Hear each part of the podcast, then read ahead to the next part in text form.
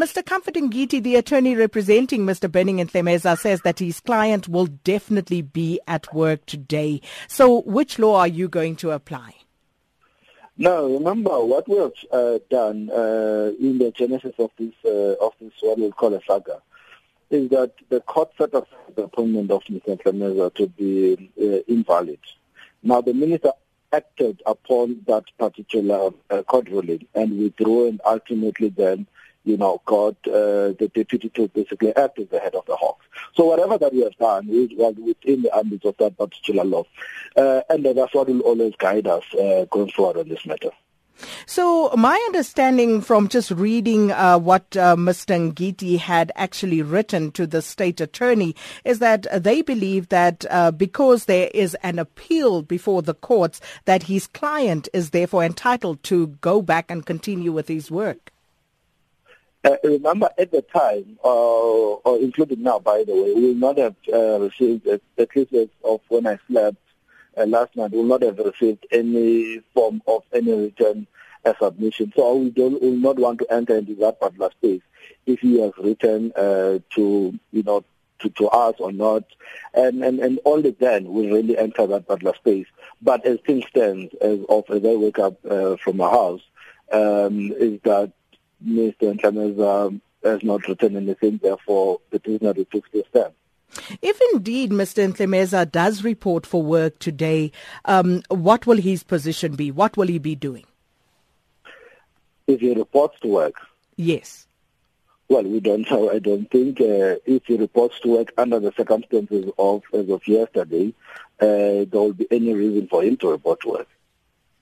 Well, his attorney says he will definitely be reporting, so uh, that much is clear. He will be reporting to work. Well, uh, as I'm saying to Sakina, it's uh, it's two things. One, on the basis of if if they file, that's a separate matter altogether. Where we don't want to venture on something that has not necessarily happened or we have not necessarily received. We are moving from a point of view of as of when we took the decision. There was no appeal. There's nothing of that sort, and we don't want to venture. So as we stand, uh, there's nothing of sorts that makes uh, Mr. Ntlemeza to go to work. So, as far as you are concerned, what is he standing currently? Is he still a member of the South African Police Service? What is he standing as Berning Ntlemeza this morning? Yeah, then I will be an ordinary member of the South African Police, and that matter uh, will then be dealt by the HR guys as well as the Lieutenant General uh, of the Commissioner, Mr. Phahlane to say what then becomes uh, his standing generally. But as of the head of the Hawks, um, as I'm saying, as of now, as I'm sitting and talking to you, uh, he's not the head of the Hawks, there's a new head of the Hawks uh, that is acting in that position, or Mrs. Uh, Mrs. So uh, prior to being appointed as head of the Hawks, he was Major General uh, and headed up the Limpopo Police, but that vacancy, of course, has already been filled. So, uh, indeed. Uh, so, so again, uh, it leaves the question as to you said HR will sort this out, but uh, in the interest of transparency, given the magnitude of this case, don't you think that that issue should have been resolved already, so that by the time he arrives, he they would know, everybody would know exactly where he needs to go. By the time he arrives, where? At work. No, remember, uh, there are two things here uh, Mr. Ntlemeza was appointed on a contract uh, that uh, then it, that contract was proven to be invalid by the courts of our country.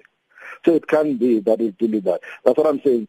There are two issues. It was appointed on a contract, and on the other part is that it's obviously over the pension uh, uh, age uh, according to the South African laws.